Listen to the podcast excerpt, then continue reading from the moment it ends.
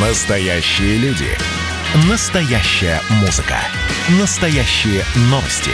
Радио «Комсомольская правда». Радио про настоящее. 97,2 FM. эм. Афиша «Союза».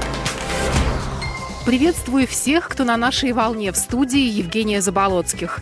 И я расскажу вам о главных культурных событиях союзного государства. Татьянин день по традиции отметят 25 января в союзном государстве. Несмотря на пандемию, запланированы офлайн мероприятия. Так, Гомельский дворец Румянцевых и Паскевичей устраивает праздник для Татьян. Девушек и женщин с этим именем накануне знаменательной даты ждут выставки и концерт классической духовной музыки. Пустят Татьян туда бесплатно. Ту даму, у которой 25 января еще и день рождения, ждет подарок. В Москве Татьяны тоже развлекутся. Их ждут в историческом музее и на концерте в Кафедральном соборе Петра и Павла. В программе произведения Баха, Вивальди и Генделя Татьяны смогут покататься и на коньках. На ВДНХ, в парке Горького и в Лужниках. Везде вход для Татьян бесплатный. Выставки.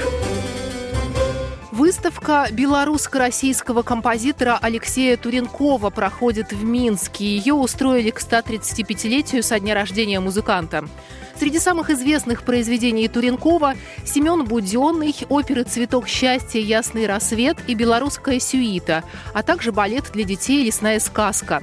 Выставку разместили в Белорусской академии музыки. В числе экспонатов ноты, копии рукописей статьи о композиторе. Туренков родом из Петербурга, но во время Первой мировой войны воевал в составе русской армии в Беларуси и остался жить в Гомеле. Выставка открыта до 12 февраля.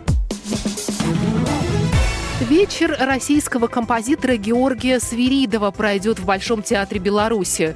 Концерт состоится 31 января. В программе литературно-музыкальная композиция «Метель». Она объединит в себе повесть Пушкина, музыку Свиридова к одноименному фильму, а также романсы композитора на слова Лермонтова, Есенина, Блока и Юго. В концерте примут участие артисты из Беларуси. Режиссер Дарья Пататурка выступит еще и в роли чтеца.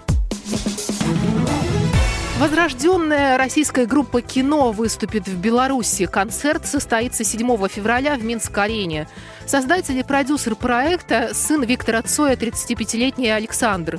Музыканты те же, что были в группе «Кино». Бессменный гитарист Юрий Каспарян и два басиста разных лет – Александр Титов и Игорь Тихомиров.